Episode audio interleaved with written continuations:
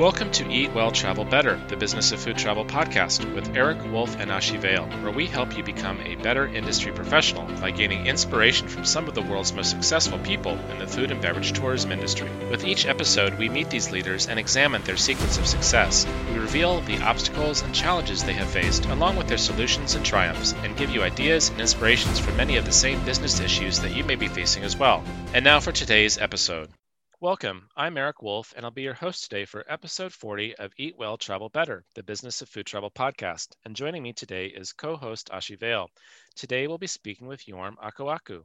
Born and raised in Ghana, Yorm moved to the U.S. for college when she was only 19 years old. After college, she worked primarily in the corporate world, including positions in accounting, finance, business, and consulting. Yorm was pulled into the food world from her experiences living abroad when she realized the limited representation of African foods in major cities and in food media. This discovery inspired Yorm to found Essence 13, a food media platform that amplifies the work of African chefs and food entrepreneurs around the world. Yorm also hosts her own podcast about African inspired cuisines called Item 13. Welcome, Yorm. Hi, welcome. Thank you for having me on, Erik Ashi. Hi, Yorm. We are so excited to speak with you. You're the first Ghanaian we've interviewed, and oh, would great. love to hear your story. Yeah. Can you tell us a little bit about where you grew up and how that has influenced what you do now? Like Erik mentioned in, in the introduction, I was born and raised in Ghana in West Africa. And I don't think I grew up sort of um, what I thought was normal, right? Grew up in a bustling city of Accra, um, parents both educated. And so education was a very big priority for them. And so I probably from middle school onwards, I always knew that I would be coming to the US for college. In terms of early memories of food or working with food or whatever, I think it was only when I moved here that I realized that the importance of food in sort of the cultural and identity, I guess, of who I am. And so we grew up sort of eating, I would say, original farm to table. On weekends, my mom would take us to the market. We would buy fresh vegetables. We would go to the butcher from there. We would go to the beach to get our fish. I was used to eating fresh food. And then I moved to, to the US, Milwaukee, actually, for college, where my first experience with super processed food began. in college, we're required to have cafeteria food. It was part of our package for the first year or second year. And I just couldn't stomach it. And I think that for me started to register the differences between my experience at home and here in the States. Fast forward to maybe five years ago, I got an assignment to work abroad. So I was working um, in, in banking in New York City, and I got the opportunity to work abroad in, in Frankfurt specifically where I started specifically to look out for um, African food. I was just looking for a, a, feeling of home. One, it was hard to find, and then two, just in business meetings, either my coworkers or my clients would ask, like, "What is African food? What do you guys eat?" And that sort of was the push for me to start a small Instagram account where I just started sharing what I cooked in my kitchen, at least what I could find in Frankfurt. So things like peanut butter I could use to make um, peanut, West African peanut stews, for example. Um, and in starting that work online, I started then to discover other people that I thought were doing it way better than I was. And so then I changed the focus of my, my account to focus on the work of those people. And as I started to interact with them, I started to learn sort of their challenges in putting their food out into the world, whether it was from a business perspective, marketing, um, even fundraising. Um, and so then started to create programming and resources for them in order to help them sort of raise the profile of their work. And that then led eventually to building a podcast, creating events, and doing all of the work that I do with, with um, Essence 13. Oh, that's fascinating. Um, you mentioned your goal being, you know, really highlighting the work and stories of all those who are showcasing African cuisine around the world. Can you tell us about some of those people who are doing it and how they are bringing African cuisine to the global dining table? Oh, uh, that's interesting. Gosh, who do I start with? Where do I start? Uh, one of my favorite people is Chef Selassie Atadika, who's Ghanaian. She's based in Accra, but she she she has a world view because she's worked. She's also lived and worked abroad her background is actually from working with the UN, um, UNHCR. So she worked with refugee populations across the continent in Africa. And that sort of pushed her into the food world too, because she was looking at the food that was served to refugees. A lot of it was imported and it was bland food that was quote unquote fortified for nutrition. And that was surprising to her and also disappointing because of all the rich, nutrients dense foods that we have on the continent. And so she she left the she left the UN, went to the CIA. The CIA meaning the Culinary Institute of for this this I don't know. Uh, went to the CIA in New York and then became a chef. And the work she's doing now in Accra and around the world is she has this nomadic dining format where she creates what she calls new African cuisine. So she really focuses on ancient grains, ancient ingredients that we don't eat as much anymore because we're eating a lot more imported rice or corn, etc. And she's using that. She's using those old, quote unquote, old ingredients to create new, um, new flavors, new dishes that make it more interesting and exciting for a global audience. So she's one of those people whose work like I really admire and and I find inspirational. And then just across the board, there's just people doing like from every major city I've been in, there's people doing things with fusing different, I would say, I would call them Pan African fusion. So fusing stuff from West and East Africa, for example. One particular experience I got to take part in when I lived in Johannesburg. Um, I lived in Johannesburg for two years, and it's actually it was a disappointing experience in terms of food for me. I always tell people because one of the reasons I was excited to move there was I wanted to experience a different part of the continent's cuisine, right? But particularly in Johannesburg, a lot of the food is international or continental, as they call it. And you do really have to go out of your way to townships and kind of on the outskirts of town to get authentic South African food. But in a small suburb of, of Johannesburg, there's a guy called Sanza who creates these beautiful Pan African dinners. They are family style dinners. So you walk in and everybody has to help a little bit in the beginning to set the table, to because that's how Africans eat. We eat communally, we eat to get like family style, regardless of who's at the table. And he does this beautiful mishmash of like you have a Moroccan bread with a West African stew. He does both alcoholic and non-alcoholic beverages using indigenous African ingredients. And you'll find everything from Liberian food to Egyptian food. And he'll tell you because of where he hosts these dinners, he'll tell you, I'm South African. I know that I'm not, you know, I'm not from Liberia, I'm not from Senegal, but I'm learning how to make these dishes from the people in this neighborhood he will he will share stories about how he's walking down the street and he smells something really good and he basically follows his nose to where he's smelling the thing from and he'll find I don't know a Nigerian woman a Liberian woman making this absolutely delicious stew and he'll ask her to learn to teach him. And so he'll spend a couple of weeks with this woman learning how to do it and then he brings that to his table.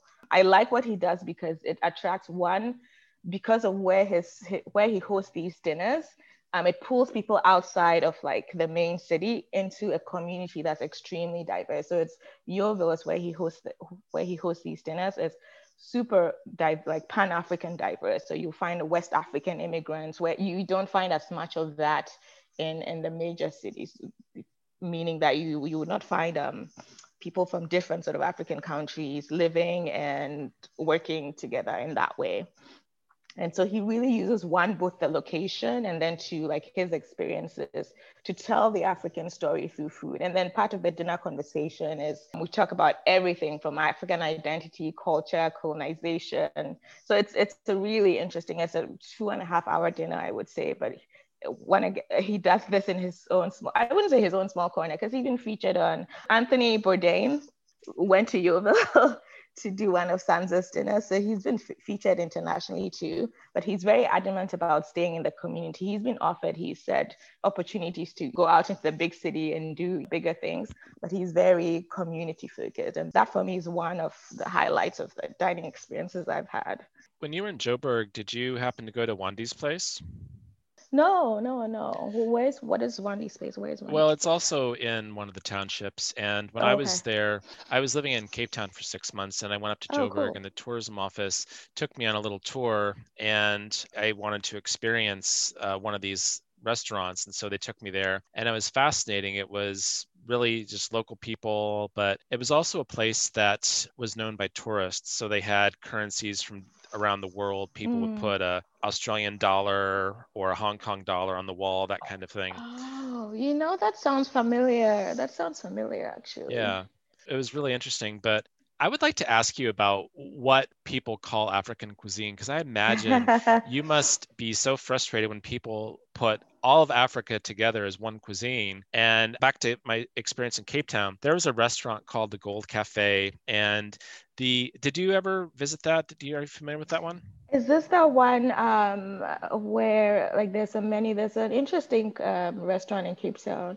Is it is it Pan African Exactly. Yeah. Yeah, I th- I've been I've been there. Yes, where you basically you, you you can have a taste of everything, and then after that you decide what you want. That is um, exactly um, correct. Yeah. yeah. So for our listeners, you you get to basically tour all of Africa it comes to your table they they walk around and they they let you sample dishes and then you decide okay well i think i really like that ugandan dish or maybe mm-hmm. the ethiopian one but i think that it really helps people to understand that when you talk about african cuisine there's hundreds i mean you know there's maybe there's two dozen major cuisine groups but there's hundreds of small ones i mean how do you how do you begin to define that yeah, I, you don't. you don't is the short answer. And it's one big pet peeve of mine. And even calling the the podcast on Africa because I used to just call it item 13 because I wanted people to ask the question like what is item 13 and then have that discovery that curiosity and discovery piece of it but then for the marketing I went through a podcast marketing program or whatever and was convinced to include that African food tagline but it's not my my favorite way to describe our cuisine or to reference it and well now so, you have to tell us Yom what is item 13 Oh, item 13 is slang. It's it's Ghanaian slang for food or a meal or a snack. And it originates from way back during uh, the time when the British colonized Ghana. And from what I heard from my parents, grandparents anyway, that um, usually in meetings or events, the 13th item on the agenda was always food.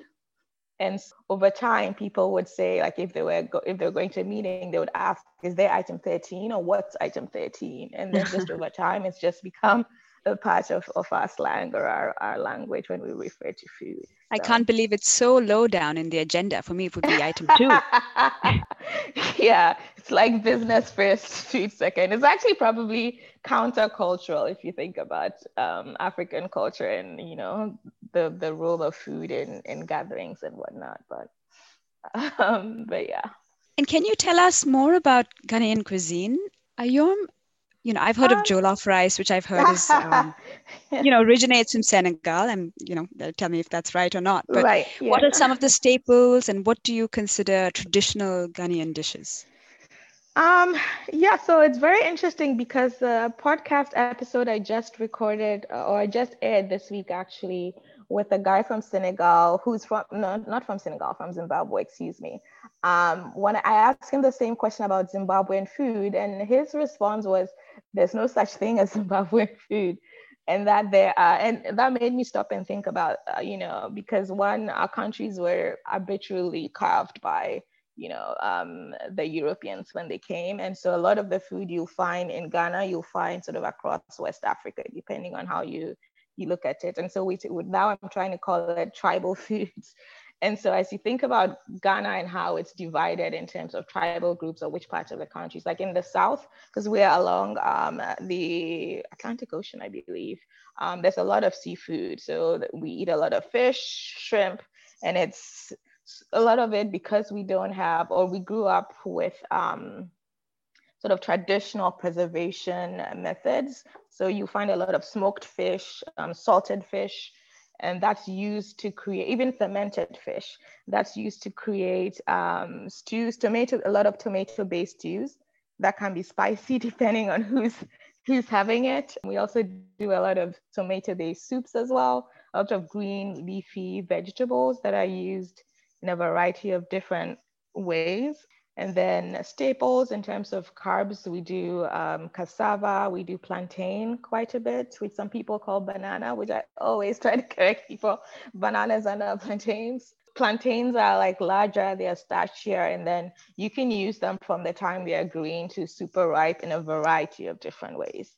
We also do um, with corn and fermented corn, we do a lot of different types of what people would call dumplings, I guess, and then pair that with with a peanut-based soup or stew. In terms of game meat, we we do goat meat quite a bit, and then just regular beef, chicken, and then if you go to certain parts of now we move up to the middle of the country, certain parts of the middle of the country, uh, you find a lot of game, what they call bush meat, which or grass cutter, which are essentially huge rodents that I'm that I'm not a fan of because when you see it, you you can tell that it's a it's a rodent, but they are smoked and stretched out on like sticks, and sold as a delicacy, like a, street food. And then as you move up north, where it's a drier climate, you'll find more grains. A lot of the food they eat is heartier just because of the nature of where they're at. And so one of the proteins there's guinea fowl which is a very it's poultry it's a very i, I guess it's, it doesn't taste like chicken it's stringier it's tougher just by virtue of where it's grown and how it's how it's eaten and prepared. So it's a variety of different things but underlying all of that i think for me is flavor. So the spices and the flavors. Tomato base is big. Peanut peanut flavors are big. And then just this plantain and cassava you'll find consistently through a lot of our foods in terms of starches. It sounds like depending on the region, the cuisine varies, some or quite a bit. I'm always curious to hear about breakfast in different parts of the world. So, what would you typically eat for breakfast in Accra?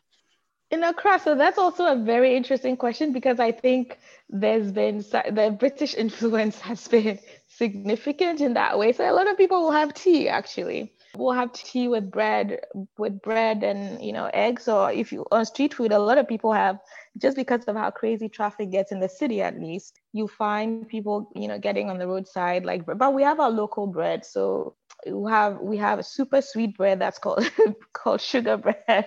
And then tea breads, which are more like uh, I would akin to a, a French baguette um, where then people would do fried eggs with all sorts of different vegetables and whatnot. But more traditionally, sort of how I grew up and how probably Chef Selassie grew up, we would have a lot of porridges. So porridges made from grain. So we would have corn porridges that we call koko. And then up north, they use millet and spices to make, for me, it's my favorite, favorite Ghanaian breakfast. It's a spicy porridge known as, uh, well, they call it Hausa koko and it's essentially when you look at it it's like a pale brown coloring but then you throw in like you can throw in nuts. I usually like it with either ground nuts or cashew nuts. You add a little bit of milk and sugar and it's just an explosion of flavor in your mouth. It's, and it's healthy it's super healthy for you because it's made like straight from fresh millet that's ground and then cooked in a lot of water and spices boiled up for I would say 30 minutes or so, and then served with all the different sides. That's my favorite. And then you have rice porridges, wheat porridges also, like fresh wheat porridges also. That I remember growing up as being like super traditional. So mostly porridge type, like grain-based porridges, I would say would be more traditional. But then a lot of people, as as we've, I don't want to evolved is the wrong word, but as we've developed, I guess, and just with the pace of life now, you'll find a lot more. You find coffee shops, and so people are into coffee now. And then one thing I discovered during doing the podcast too was that Ghana produces coffee, which was news to me. So there's a lot of um, coffee being Ghanaian-based coffee companies that are, you know, processing, grinding their own beans. And so now when I go home, I make sure to look for made in Ghana coffee beans to bring back here. It all sounds so delicious. And I think that what you've just illustrated is a perfect example of what people don't know about African cuisines. I mean, people maybe have heard of Marcus Samuelsson, but he's Ethiopian mm-hmm. and Swedish, right. you know. yeah. and then there's Pierre Thiam from Senegal, who's also mm-hmm. relatively well known. But what you just described sounds lovely. Maybe not the sweet bread, though. I might not do that. but let's talk a little bit now about your your professional journey and, and, now that we understand a little bit more about ghana and the geography and some of the food which sounds wonderful how did you learn some of the the things that you've learned in life? Because i see that you you have a partnership with the heritage radio network. Mm-hmm. you've worked with entrepreneurs and helped them in a kind of consulting type capacity. So how did this journey e- develop for you? Because obviously you, you went to school in the United States and then you, you worked in the corporate arena, but yeah. then you you went off on your own and you started to to learn things. And how did it all come together for you?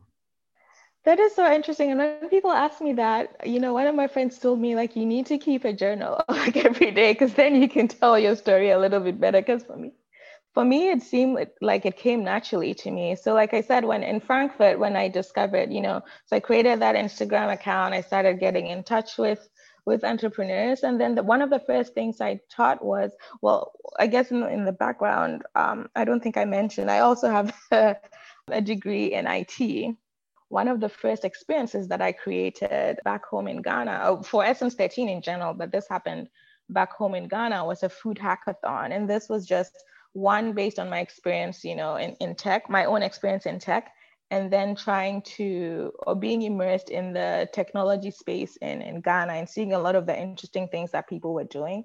And I was disappointed that a lot of what people were doing in the tech space was focused on creating like the next app, you know, to be able to raise funds and then exit and make, you know, million, a million dollars for whatever. When I thought there were tangible problems that they could be solving using their skill set. And so that sort of was the brainchild for creating what I guess what is now the first food hackathon on the continent. And so the idea was to bring people with technical skills together with those in the food space to come together, spend a weekend, basically a traditional hackathon, come together, spend a weekend trying to figure out how do we actually this ties into to food and travel. Like how do we use our our food economy, I guess, to improve our tourism profile in the world? Because I thought especially based on my experience outside of Ghana, that there's just a lot in terms of our food and food culture that people don't know.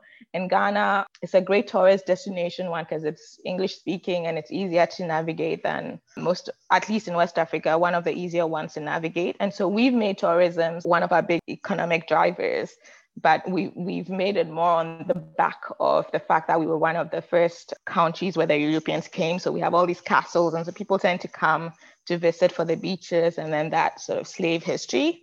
And I thought, like, there's ways, what are the ways we can use tech, you know, this budding tech scene to help sort of push forward the food story? And so that was the first sort of interesting thing. And, and in terms of the skill sets, I don't like it's hard to say. Like I just did what needed to be done, you know. Like I think because I had friends in tech that had organized hackathons before, I leaned on them to help me think about how to create that weekend. I learned how to do social media on my own. Like I guess it's great now that in 20, I guess back then 2014, 2015, you can go online now and learn anything. And then just from there, fast forward to even the podcast. I knew nothing about editing, you know, editing sound, uh, trying to figure out all the technical pieces of putting together a podcast. But now you go online, it's pretty easy to to get that information together. So I think the challenge for me more than anything was not getting the information. It was about managing my time. Because in terms of the work I was doing in the corporate world, I was working crazy 60, 70 hour weeks. And so it's about managing my time to make sure that I could do the, the stuff I wanted to do in food and do it well while also meeting the commitments that I had for my for my day job. And so it was just really about getting organized and at times getting help. But in the beginning, it was tougher to get help because in my mind, I, I, I had no clear direction, right? And one of the things that I say when people ask me, like, how did you do this? How I think it's just one step in front of the other. Like, I didn't have a big picture sense of like where am i taking this? I would just have an idea and try to execute it. Or i would meet someone that i thought was doing something interesting and i would ask how can i help? And they'd be like oh i'm trying to like i want to create this type of event but i don't have the skill sets or the time or whatever and i would help them do it. So it was more of um, i didn't have a grand big plan of this is what i'm going to do. It's, it was just one foot in front of the other is how i would describe describe it more than anything else it's interesting how that sometimes is how ideas and solutions and companies form. it's yeah. not like you go in with a big grand plan. Yom, can you talk about some of the more interesting solutions that came out of the food hackathons? Um, sure. So there's only been one, unfortunately, just because again, with time constraint, with time constraint with work, I did that that big one, and it was incredibly successful. And it was kind of disappointing that I wasn't able to go back and do it again, just because I was strapped in terms of what I was doing for my day job.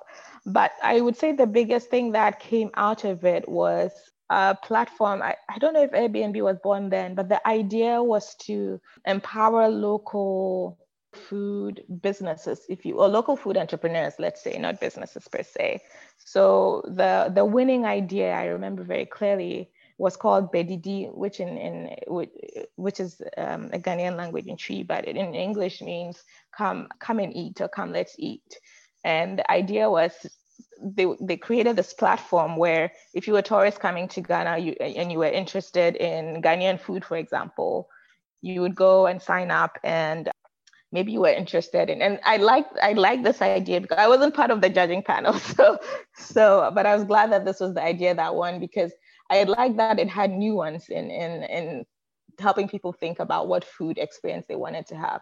So you go on the site and you decide, oh, I want to try Tuo Zaafi, for example, which is a North North Northern Ghanaian dish. And so you go on the site, there's education pieces around what Tuo Zaafi is, what it means, and then you can find a couple of people that will make it for you either in their homes or as part of their businesses. So it's kind of like I call it an Airbnb for food. Maybe someone living in Accra who is originally from Northern Ghana and wants to share her culture with you. You sign up. Maybe there's a group of maximum five people. She hosts you in her home she tells you, you know, the story of herself, the food, etc., and just really truly having an authentic experience versus going to eat in a hotel whatever in, in, in Ghana. So that was the the brilliant idea. Unfortunately, like I never again followed up with with that, and which is part of why today I eventually quit my corporate job because I, I I thought there were a lot of good things that I started that I never, I wasn't able to see through to the end or at least help push it forward just because my full time job did not allow, allow me to. So.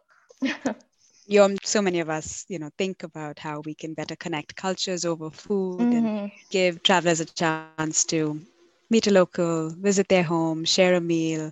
And that I believe is how you that's the power of travel is to, you know, meet people yeah. from around the world and feel so and connected I, and learn through food.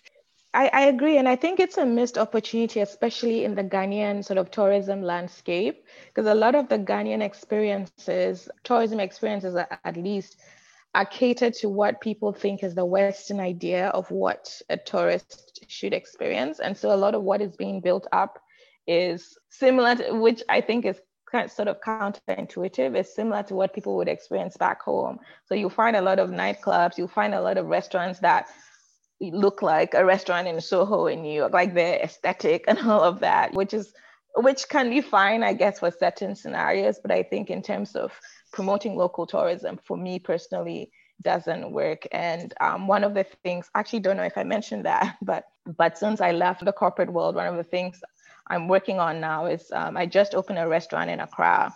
And one of the goals of that is to, one is to be super focused on, hyper focused on local food, pr- presenting and creating it, um, creating different ways to experience both sort of in, in some ways like what Selassie is doing in terms of presenting local food in new ways, but then also creating a space for people to actually appreciate that. So there's going to be education components of that and just involving the creative arts community too, because I think there's a lot to do in terms of experiencing African culture. So we're working with up and coming um, local musicians, we're working with artists, you know, people that paint, do sculptures, and thinking about how do we create a truly holistic experience with food at the center of it all um, I'm hoping that that sort of while there are more interesting things now than there were maybe five years ago, I'm hoping that this space that we're creating also allows people to really truly appreciate what we have to offer the world versus trying to be be more Western in their approach to to tourism. That sounds wonderful, Yom. What's the restaurant called? It's called Dawa Dawa, which is it's a spice. It's a West African spice, incredibly pungent. It's it's I would say I don't know. Like I guess Asians have durian. Is that is that a durian? Which is a fruit, I guess. But like this is a spice that you you will know it when it's in your food. And so the idea is to to um, to um, permeate all aspects of of African culture through through through food and then it's also super hardy. You can use it in different ways. And we just like the idea that it's you, you can find it also in different parts of africa not just west africa. It just translates differently. And so wanted it to, to also embrace the pan-africanism of, of our food culture. And um, one of the things we also want to do just based on my experience with essence 13 is to create a chef. I, we call it, i'm calling the chef residency program but that might not be the right term. But we really want to at some point start to host chefs from around the continent and around the world that are doing interesting things with their specific national foods so that even people, local Ghanaians, can get a taste of what true Senegalese food is or what true Zimbabwean food is right at home in Ghana. Yorm, I, I can't believe how much you've accomplished. You're not that old, and you've done a food hackathon. You've got a food consulting business. You were featured in Food and Wine magazine recently. You've created a, a new restaurant in Accra. What's next? I mean, I'm, I'm almost scared to, to hear what you're going to say. oh my gosh, what's next? That's that's. I try not to think about it too much because it's scary.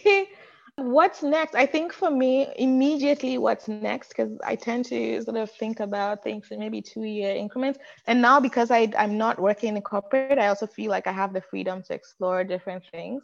Right now, what I'm working on is an e-commerce platform, if you if I want to call it that, I guess. But it's going to be I'll call it that for simplicity's sake. But a platform that's going to have a, comp- a component of it is going to be educational.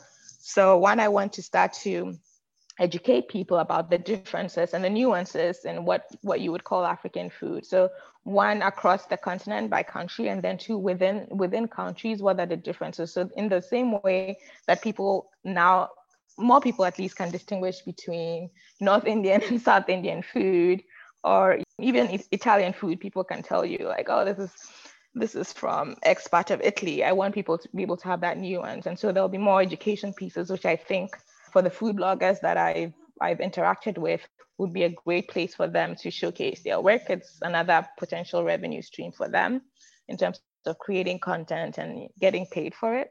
Also, then second part of that platform would be e-commerce. So again, just from all of the people I speak to, either on my podcast or in my travels, one of the big challenges as people are now creating their own sauces or spices is access to marketplaces, whether it's your local grocery stores or even trying to create their, a presence online.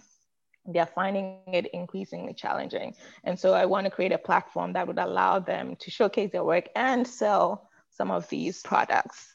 And then lastly, for now at least, who knows how it will evolve. The last part of the platform would be, I guess you could call it a directory. Yeah, let's just, for simplicity's sake, a directory of like African food businesses around the world because I found it extremely challenging as I moved and traveled around the world. Um, last fall, I was in Amsterdam and I was looking for West African food specifically because I knew if I typed in Ghanaian food, like I wouldn't find it in within Google. And so I searched for West African food, and then what I ended up finding was not really it. And then I, have just had that problem uh, just across the board, and so I want to create a powerful search engine almost between the dire- a directory that has a powerful back-end engine so that someone can search specifically for Eritrean food in London and find it and not be shown just all sorts of African options. So that is one of the problems I'm trying to solve there because it's a problem that I specifically have faced where I've looked for West African food and been directed to Ethiopian food places. that sounds great, Yorm. I would love to use that search engine. Yorm, as you think we're hearing about your wonderful ideas for the future, what about looking back into the past? If you could give mm. yourself a single piece of advice to a younger oh, version wow. of you, what would that be? Wow. There's so so many things I've learned. I would say maybe two things. One, because someone told me this when I was hesitating to do my very first event, the Accra Food Hackathon was to not be afraid of what I, I don't know if language is a thing here, but he said, don't be afraid of the FSD. And I was like, what's the FSD? He basically said the first, you know, shitty draft. because it took me a long time to, to come to that first event because I was incredibly worried about like everything had to be perfect. And it, I just spent so much time worrying about it that I think I lost time even. And so for me, if I go back to my younger self, I would say just do it. Like, don't be afraid of being perfect. Take that first step, and then it will lead you on to, you know, to do the next thing and the next thing. And I mean, although it sounds like I've done a lot, there's a lot of other things that I didn't take advantage of or didn't do, honestly, because I was afraid that it wouldn't be quote unquote perfect. And so I've been trying to reorient, even with this platform I'm telling, I was just telling you about. I started thinking about that maybe a year ago, and I, I just, it's taken me some time to get to the point where I'm like, this is worthy of putting out into the world. And so, because I've thought about how it has to be, all the pieces have to be perfect, and just had a conversation with someone a couple of weeks ago that said, you know, there's, it's, that's a huge undertaking, and you don't have to do all of it at once. Just do one part of it and as, as you put it out in the world you'll get feedback and help and all of that and then you can move it forward and so my, even to my older self now, I need to listen to that be like. That's, that's great advice, so Yorm, even to entrepreneurs. You know, don't the quote I think is that don't let perfection get in the way of progress. Yeah, yeah, exactly. So Yorm, I really liked your idea of delegating by collaborating. Tell us how you came to learn that. That's actually simple, just because I didn't have enough time. So as I was saying, again, because my my my full time, unfortunately, I've never had a true nine to five job. All of the jobs I've had have been incre- incredibly intense, and so over time, I just realized, especially when I worked in London, uh, in Europe in general, but specifically in London, I put on uh, the first Africa, what did you call it? Africa Food Week. Af- London Africa Food Week or something. one of those words, like a week long celebration of African food in London.